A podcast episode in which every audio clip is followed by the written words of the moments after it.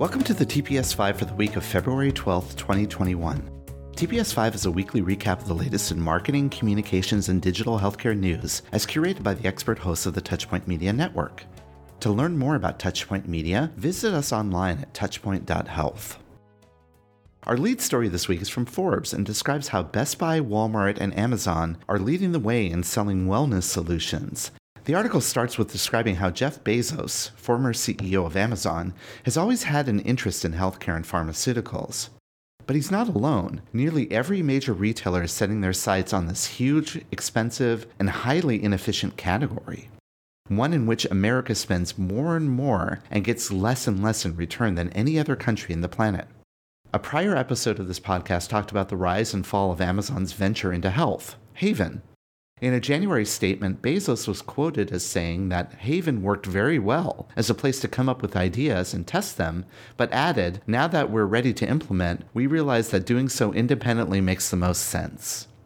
As the article points out, Haven may be another example of Amazon trying something and failing fast, only to come back and succeed on an extremely high level.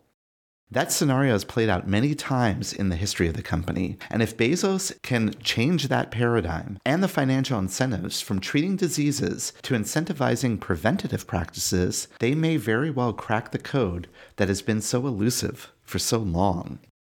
Another major retailer that has become focused on wellness is Best Buy. In 2005, Best Buy, in conjunction with a Minnesota based healthcare provider and pharmacy, launched a concept named EQ Life the objective was to create one of the first major destination health and wellness retail concepts.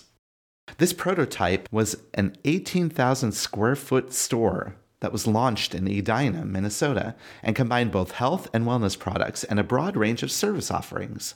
The service side included a complete spa and salon, makeup consultations, aromatherapy, wellness programs, yoga, and Pilates. Also available were nurses and dietitians, a complete pharmacy, a caribou coffee shop, and even the tech services of the Geek Squad. This concept store featured more than 10,000 products, including many health, wellness, and herbal remedies, as well as exercise equipment, air purifiers, and more. Unfortunately, it also included more than a little of Best Buy's core technology products, which seemed to dilute the overall effectiveness of the concept. And so by April of 2006, a little more than a year after it opened, they closed the store. Today, Best Buy's wellness focus is on the home, promoting aging in place. Best Buy Health uses connected technology to make home the center of better health. It offers tech enabled interactions with trained professionals to facilitate in home care. And their press release states that we're a team of social experts who provide around the clock support, getting to know our customers individually and filling the gaps in the continuum of care. They claim to be able to build meaningful virtual interactions with mom or dad and offering a highly personal care experience. Meanwhile, there's Walmart. As the article states, who is better to combine everyday low prices with an efficient healthcare delivery system than Walmart? They launched Walmart Health in September of 2019 via their first primary care clinic located in Dallas the number has risen to more than a dozen of full service, best in class care facilities. And as would be expected with Walmart, the concept is extremely well developed and seamlessly executed. Besides feeling family friendly, it celebrates price transparency through posted service menus. Walmart also completed the makeover of the Wellness Hub, an online guide to healthy living. This website allows users to shop for specific goals in four categories, including self care, workout fuel, mental wellness, and better nutrition.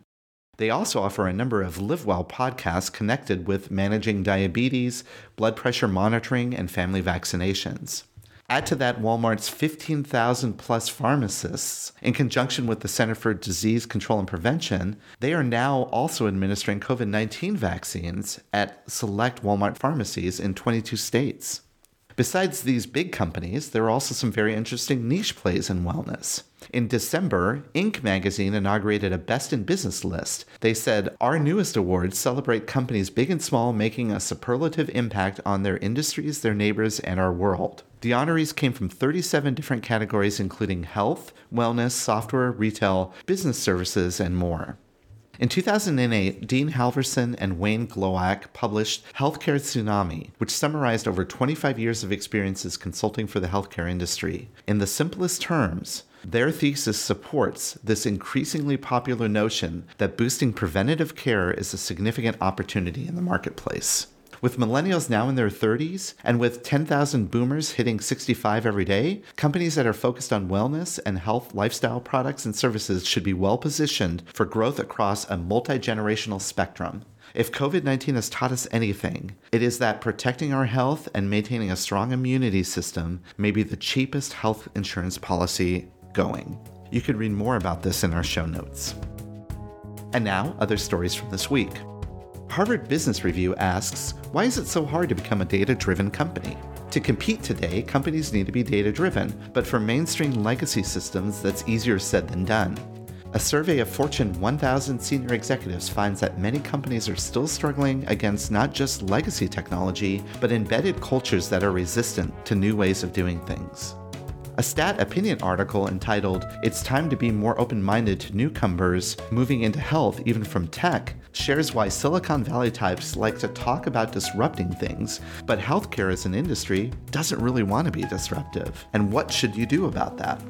Kasten Hugh published a great blog post that's called Customer Experience Why Do We Need It and How Do We Define It, which shares why an organization should value customer experience and how best health systems can start to understand the definition of what that actually means. Lastly, be sure to check out the Source podcast, providing innovative telehealth solutions. Intel and Cleveland Clinic discusses their collaboration. It shares how Intel and Cleveland Clinic has collaborated to provide innovative telehealth solutions during the pandemic, including at-home monitoring of patients with COVID-19. You can find all the links to these articles in our show notes. And that's it for this week's TPS 5. If you like the latest in healthcare news in an email delivered weekly to your inbox, be sure to subscribe to the TPS report, which you can sign up for on the Touchpoint Media website at touchpoint.health. Stay safe, be positive, and have a great week.